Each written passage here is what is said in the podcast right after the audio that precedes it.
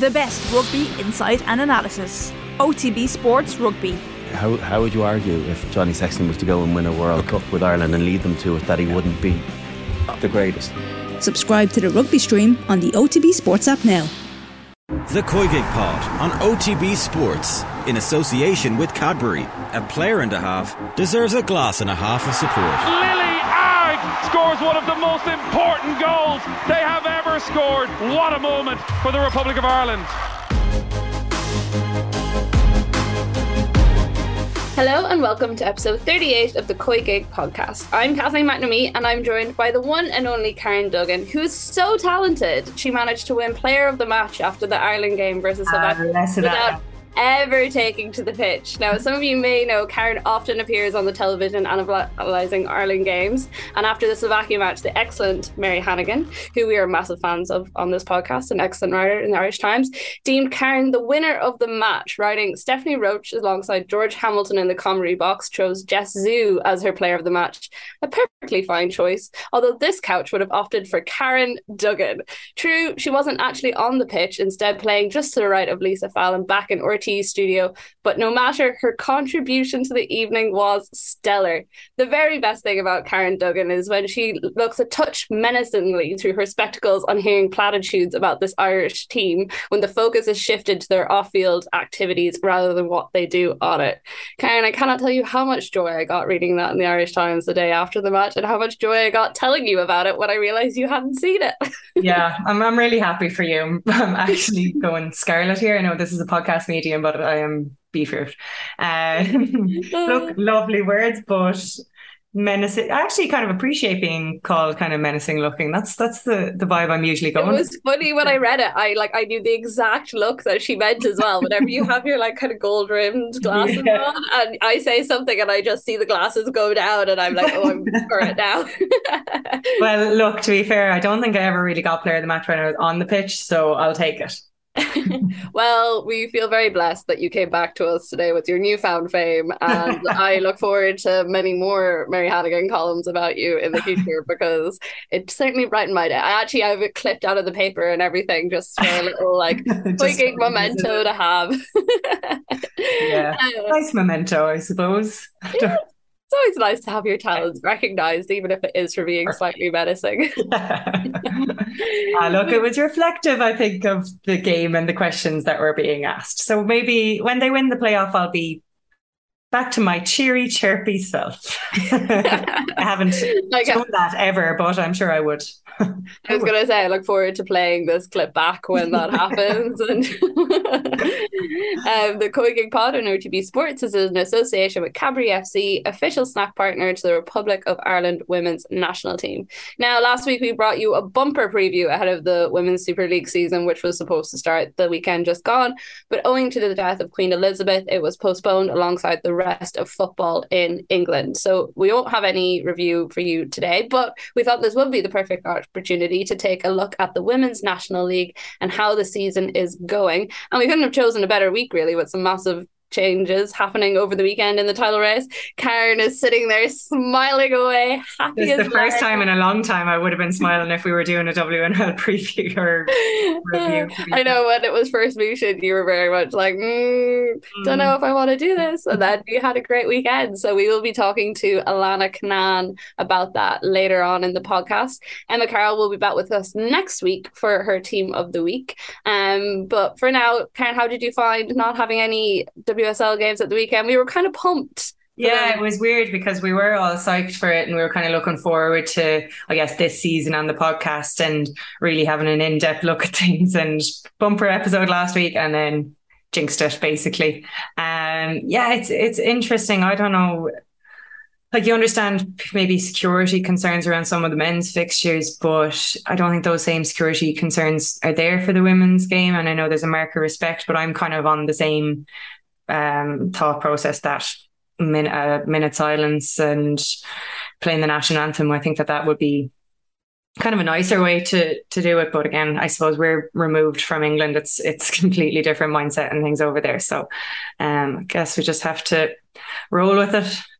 Yeah, I think most people I saw were quite confused by it and agreed that having some sort of ceremonial thing before the match or the black armbands during the game those things would have meant a lot more than just cancelling it outright because I also think you don't really have the opportunity like by cancelling everything you're just kind of stuck at home by yourself. And if you are someone who's upset by the news or you know someone who the monarchy means a lot to you surely would rather be with people and celebrate a life. But again that is a very irish way of looking at things yeah. where someone dies and we're like let's have a party or let's have a big you know celebration of their life so maybe it is just coming from that. But i thought as well you know, uh, we had Martin Lipton on off the ball this week, and he was saying that even the children's levels of things were cancelled, and to him that was taking it a bit too far. He was like, I can understand the bigger games, but especially for kids who just want to go and have a kickabout on a Saturday or a Sunday, it seems quite unnecessary to have it down through all the levels. Um, and it's especially disappointing for the WSL because we were expecting some big games and big stadiums, and getting those rearranged is going to be very, very difficult. Yeah, because like there were some really good fixtures there, and like say it was kind of the the bounce from the Euros in England and all the ticket sales that went into that, and we had some really big billings. Obviously, looking at kind of City and Arsenal setting out their stall for the season, it would have been really interesting and really good way to kind of kick off the season. Um, so yeah, it's just disappointing all around. Yeah, going down to kids levels again, I don't really get it. For me, I understand security concerns, but I don't really see the need to, to take away people's routine and joy, and people find their own way of uh, marking their respect. Um, and I think that the clubs would have done a really good job. Um, and I think the fact that these big games would have been showcased in front of a big crowd, it would have been a nice way to mark their respect. Um, on the flip side, maybe after the Euro, some of the teams would welcome it, given that they get an extra week of preseason, essentially an extra week to develop a, a style of play, particularly the teams maybe that signed a lot of new players, maybe that extra week will stand to them. Cough City. Something like that. Yeah, I'm sure they won't be overly upset. But then when you get yourself up for a match and then it's it's you don't know when it's going to be rescheduled for you've put a lot of time and effort into analysis and um, coming up with what shape you're going to play in the week previous now they're professionals they'll they'll obviously reconvene and look forward to the next game. Do we know has that been confirmed though? When the next game? So the FA have said that games can go ahead this weekend, but it's dependent on individual clubs and what they can set things up for. So, say in the Premier League, they've postponed three games because they can't get adequate um, policing for it, but they haven't officially announced which WSL games were going to go ahead. From most of what I saw today, it's thought that all of them will go ahead because none of them will require the levels of policing that. Yeah. A men's game will. Um, and I think a lot of them are being held outside of London as well, which helps okay. because I think that's the place where there's the main amount of concern that they won't be able to provide the people for it. Like, I think there's maybe two games in London this weekend uh, between Friday and Sunday, so it's not as bad.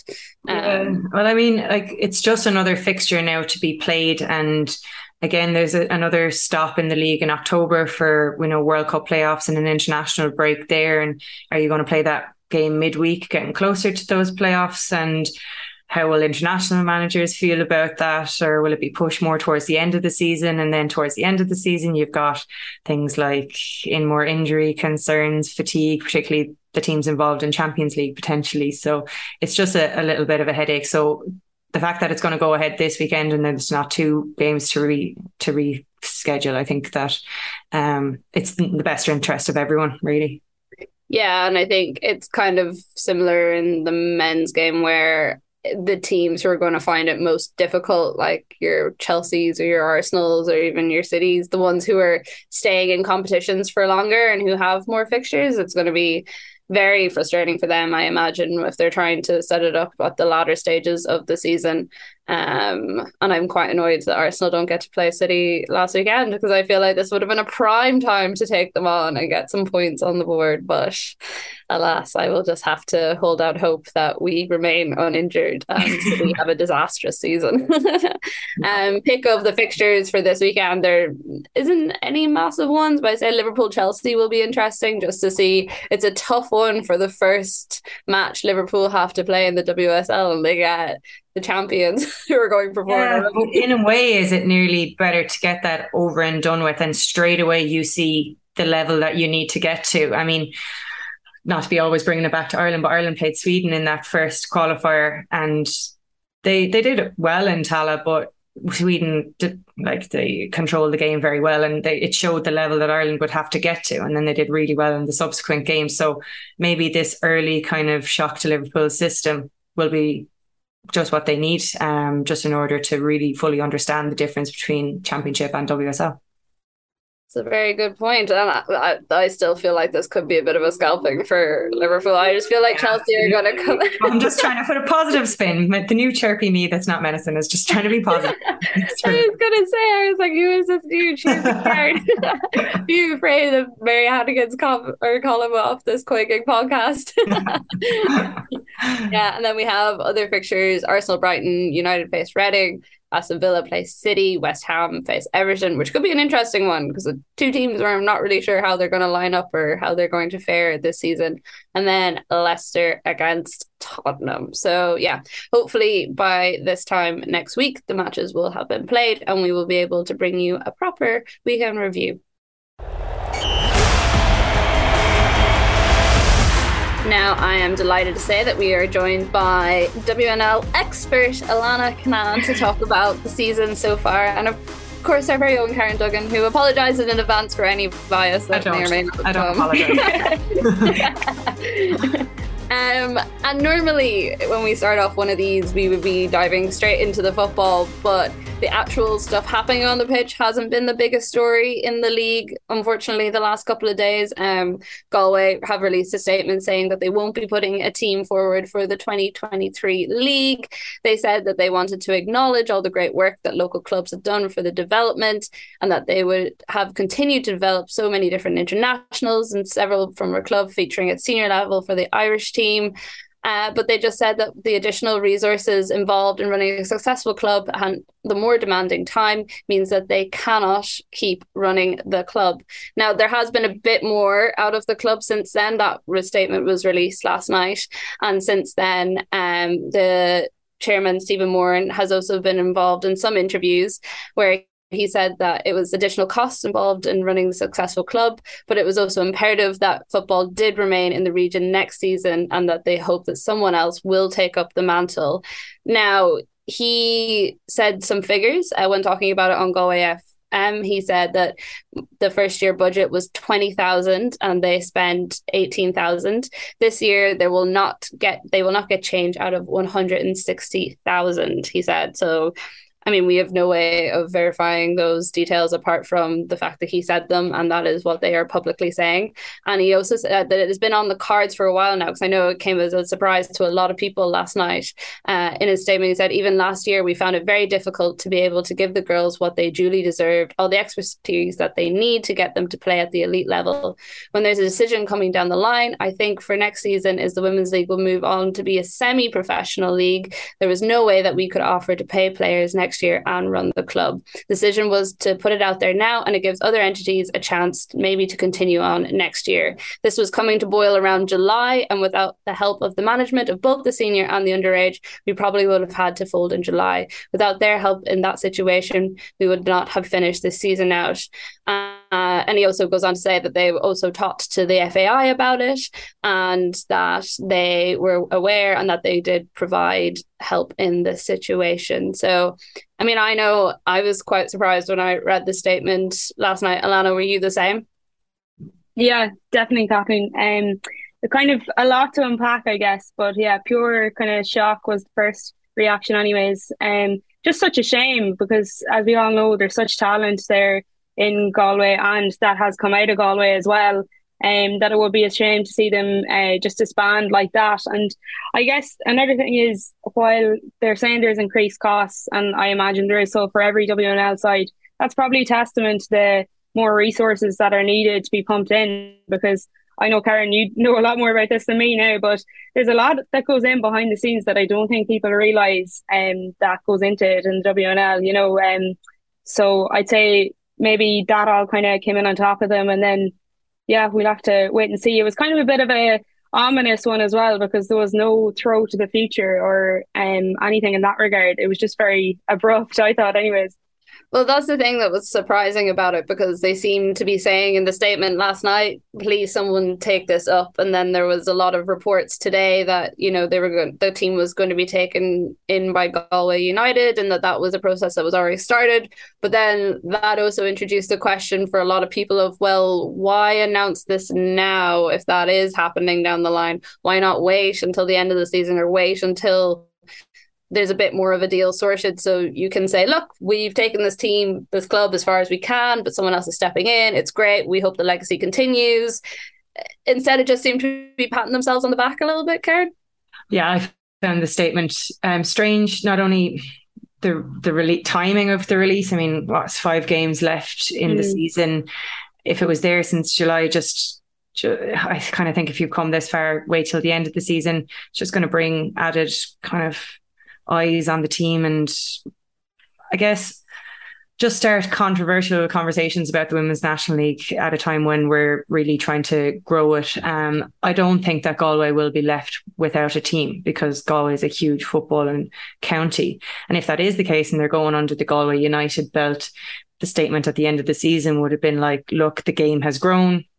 We now see the benefit of amalgamating with a men's team in the way that we saw Raheny do it with Shels, the way that we're seeing all the kind of teams that are on an upward trajectory doing it. It is the way the league is going. And I think we all have to acknowledge that and it will mean harsh conversations for the likes of say ourselves at Peamount and for um, I guess DLR waves and how how long can we keep competing if those are if those costs that he's quoting there are the case um, without huge sponsorship coming in.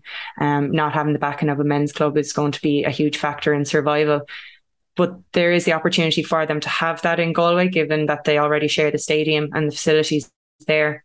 So I just found it surprising in terms of timing and just the way it was delivered. It wasn't like, oh, there's a plan in place or, or anything like that. It was kind of like, come and get us.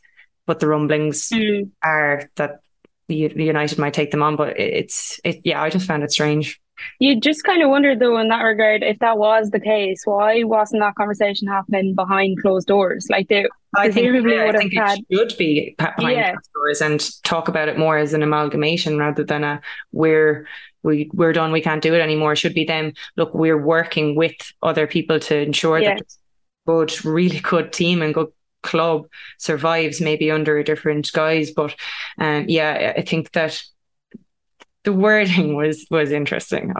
And it is interesting that interview that he gave today because he delves a bit more into the figures and into the reasoning. But even dropping something into the interview, like I think the league will move on to be semi pro next year. And this is something we've talked about so many times on the podcast, Karen. And I know there's been a lot of want for it to happen. And obviously, there's still a lot of work that needs to be done in terms of making sure that clubs can actually accede to that and that players are being treated right. And it's we're not having this massive gap where some clubs can do it and other clubs can't, and all the different issues. But for him to pull Galway out of contention and then just kind of randomly drop and be like, oh, by the way, I think the league is going semi pro next year. It's not even saying that, you know, down the line there's a feeling of semi. It, it's very definitive for someone to say without any official reasoning. Yeah, no official reasoning, and also he's saying it in a way that's saying, "Oh, it's it's a barrier. We're dri- yeah. we are driving with the women's game. We want the league to go semi-professional. We want it to go in that direction. So yes, clubs need to change, and yes, there's going to have to be a lot of work put in to get us to um, like a, a, structured level where players are on contracts and are being looked after in a certain way and it'll be tiered and it'll be um, a lot more paperwork and it'll be a lot of effort but in the long run it's a really good thing. So if you have the opportunity where you have a, an established club with really good underage structures and really good um, senior team as well really really good players and you're still churning out these players and there's an opportunity to bring them forward and find a way to help them through. I think that that should be the angle they would have taken, saying, okay, we've brought them as far as we can. Now we want this team to go semi professional. So hopefully someone can come in and help. But it was very, I just didn't get that kind of. Maybe I just didn't feel like that was the way it was delivered. And maybe that's not on purpose, but it just didn't feel to me like that was how it was. I don't know what you felt. No, I felt the same. And Alan, I think as well, we probably have the right to be a bit suspicious of Galway in what they say and what they put out, considering the situation where they brought Ruth Fahy in and they promised her to be like, I think she was the first CEO of any women's yeah. national yeah. league. They made a big deal of it. Made a big yeah. deal of it. It was a year long contract. I was reading back over some of the things she said at the time today when she first took it up and she said, like, look, I know it's a risk. It's a year long contract. I've just qualified to be a lawyer and but I think this is worth it. And then she was given just five months and they said, well, we didn't have the structures in place to maintain that role. And you're like, well, if you've told someone that you've fundraised for the role and that the money is mm. there, mm. then why don't you have the money to see it through for the rest of the year? So I, I don't know for me as well that was one of the things that came to my mind when I read this statement where I was like mm, I don't entirely trust what you're telling me here yeah, you just wonder where the kind of foresight was, especially in that regard. I suppose that's just an example, and maybe it's more of a testament to what was going on,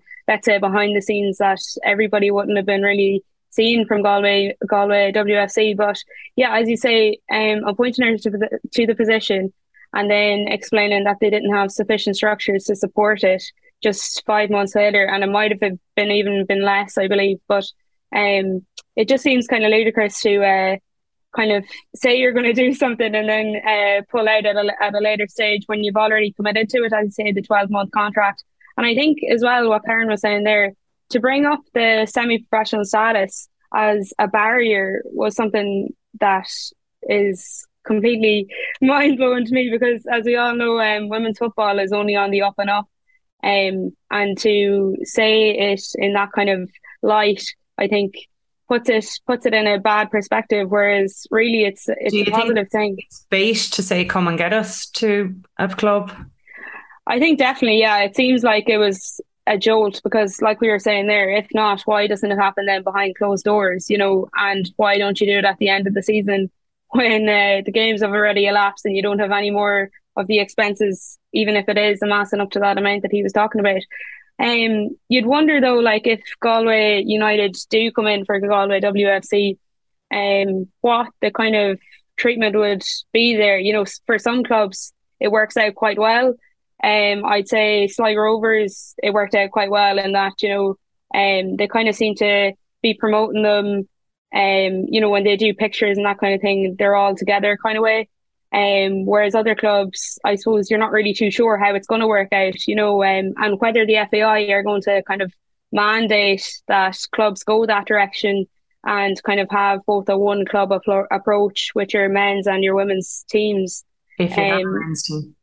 Yeah, that's the other thing. Yeah, because but as well, like a, a lot of do it retrospectively. Mm. You mentioned Sligo Rovers there, and like we interviewed them on the podcast back before the season started, just to talk to them about how they actually set up a women's team. And for them, it was very much a, a long term process. Because I remember saying at the time, I was like, "Oh, I'm as Sligo person, I'm disappointed it's only coming now." And they were like, "Yes, we should have done this earlier," but also we wanted to make sure we had certain like amateur set up first and make sure that we had all those building blocks for a successful team do you think that this statement and the way it's been dropped so say if galway united do take uh, galway under their wing for next season or maybe even have to give themselves another season or two it, it just seems slightly unfair to whoever does try and build up the team to give them such short notice and it's not like a long-term process has been put into place where Galway have looked at their figures and said okay we probably can't maintain a team for the next few seasons so we're going to start the process now. And as Karen said like an amalgamation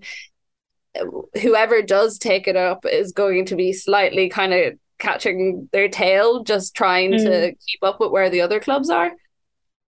Yeah definitely. That's an interesting way to look at it. I actually I hadn't actually put it in that perspective, but when you think about it like that, like Sligo, as you say, we're building for that for up on five years. You know, how are um anybody that's supposed to come in um supposed to get the structures up and running to that capacity that quickly?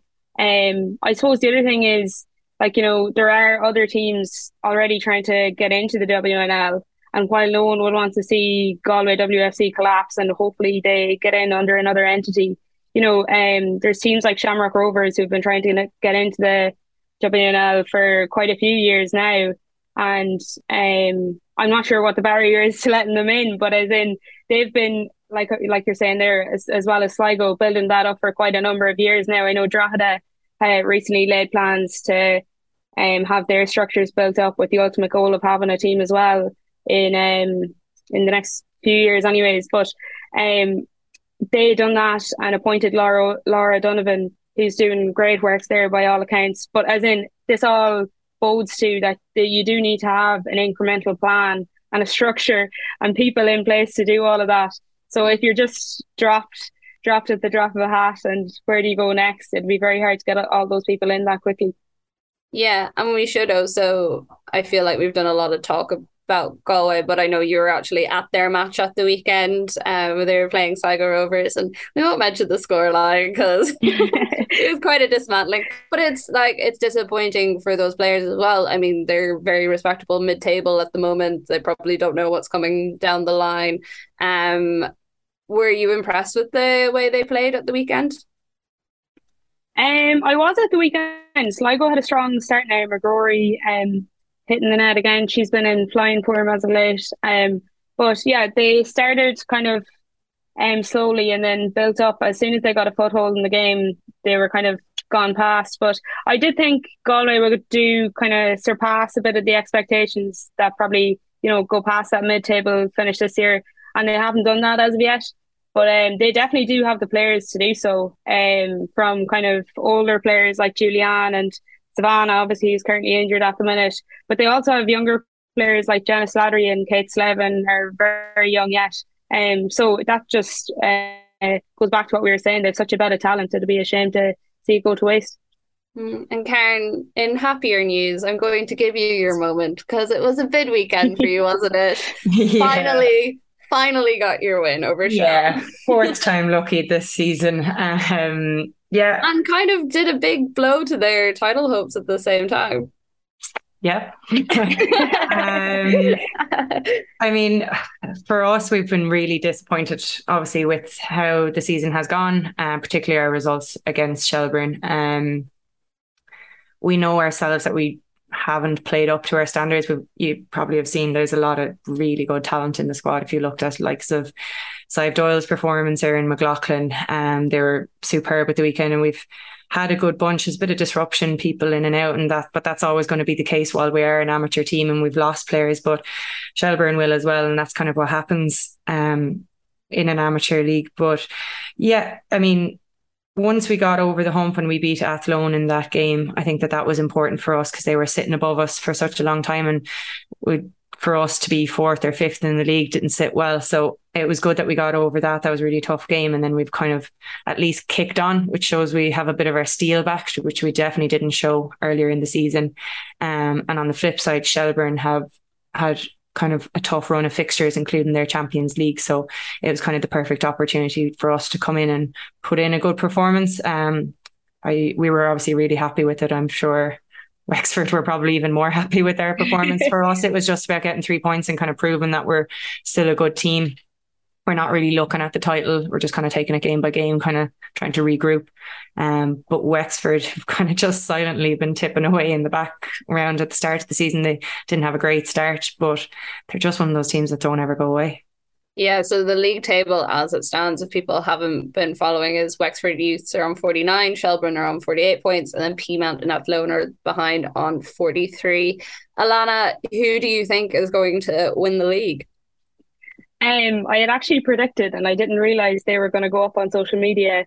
My pick for the cup, the league player of the year, um, and then there was a young player of the year, I think it was, and I player of the year as Savannah. She got injured very early on the season, um, and I forget my other ones. But anyways, I had Wexford picked for the league, so I'm kind of smugly, quietly optimistic here. But yeah, I think it's funny. There's always kind of a cycle in the WNL um, at this stage, you know, the top teams are going along and then the WSL or whichever transfer window opens, you get your few top players maybe taken away from you, and then the other talent has to filter through. So I guess that's kind of what happened, Shels, and uh, unfortunately for them, but fortunately for um, yourselves, Karen and Wexford on loan, maybe uh, it kind of gives everyone a chance to um, catch back up. And then they had the Champions League thrown in on top of that as well. So um, a lot coming at them at once. Uh, but yeah, we'll have to wait and see. It's always. I think, it, I think it could come down to the last game of the season. Yeah, perfect. You couldn't have predicted if you were a league organizer a better kind of last game of the season for Shels and Wexford.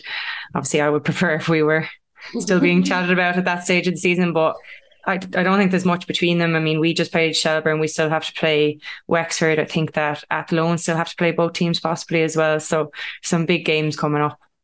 Shels and Wexford, or sorry, Shels and Athlone play this weekend. Yeah. So that could be a crucial tie. and Alanna, you were talking before we started recording about how impressed you had been with Athlone this season and that they'd kind of been a quiet contender that a lot of people may not have sussed out before the start of the season, but have just been there to trip people up when they needed at least.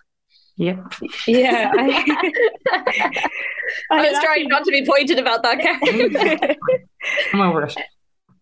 I've actually just mentioned um, on the WNL wrap this morning. It's funny, isn't it? Because um, you guys at Peamount have always been so consistent and up there at the top of the table, and maybe this year um, kind of have been outside that top two, let's say. But at Athlone, who have been dubbed as like having the season of their club history, are level with you guys right now. But they last year weren't in that um, same room at all. But I think Tommy Hewitt has done brilliant work there, and they have a lot of young players too. I suppose it'll just be about now whether they can keep hold of them because um, Emily Corbett, for example, I'd say could be up there for player of the season. I thought she's been brilliant. You have Murren Devani, Roisin Molloy. They've a lot of young talent, and yeah, it'll be interesting to see can they kind of build on that again next year. And with this season, you guys were talking there about the fact that it, it could come down to the final day. There's a lot of excitement. The organizers couldn't have planned it better. They couldn't have planned it better at the end of last season either. Do you think there was a little bit of like ship shifting? Because we know how much attention it did bring on the league whenever that happened say it's not too much of a coincidence. I love the two big smiles on both of you. the, the, the, it's funny, the televised games always bring the most drama, I think, anyways, because even that one at the weekend, and then you had the Shelbourne Sligo one, and last year as well. So whatever TG Ceathair have in the water, they need to bring more of it. We were calling it up until recently. well, hopefully it'll be an exciting end of the season. There's five, six rounds left. Five, five, games. five rounds left. Okay, yeah, it was six from the weekend. So, as you both said, still a lot of play for, still a lot of excitement happening. Would recommend everyone tuning in for any of the games that are on TG Ceathair. Uh, I actually had quite a few people come up to me in the office today saying that they watched you at the weekend, Karen, and thought it was great. And there were people who wouldn't traditionally watch the Women's National League either, so it's always nice to hear that. Yeah, big time. Um, now we told you about this last week, but we are keen to help as many clubs as possible. So we are once again looking to give you the opportunity to win some money for your club. Which is very exciting. We love doing this. Thanks to our partners at Cadbury's, we're supporting Irish women's grassroots football, and we are giving away all the net profits from our most recent Cadbury Roadshow in Vicar Street, which was a great night of discussion with some very famous faces.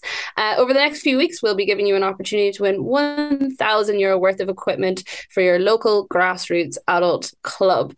To win this money, it's very, very simple. All you have to do to be in with a chance to win it is contact us with your club details and contact information at the COYGIG Pod at offtheball.com com. Terms and conditions apply and head over to otbsports.com for more. So it literally could not be simpler to try and win some money for your club. And that's, I mean, it's what we talk about on the podcast all the time, is what we like to support through our broadcasting. So it's great to actually have the opportunity to get some equipment to some clubs as well. That's it for this week's podcast. From what we are aware, there will be WSL games this weekend. So we will make sure to review them in full for you next Tuesday. And we will also have Emma Carroll back with a team of the week. Alanna, thank you very much for joining us. Thank you. And thank you, Karen, once again. I look forward to your next appearance in the national newspapers. no, I'm going underground now.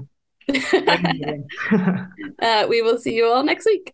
The COYGIG Pod on OTB Sports in association with Cadbury. A player and a half deserves a glass and a half of support.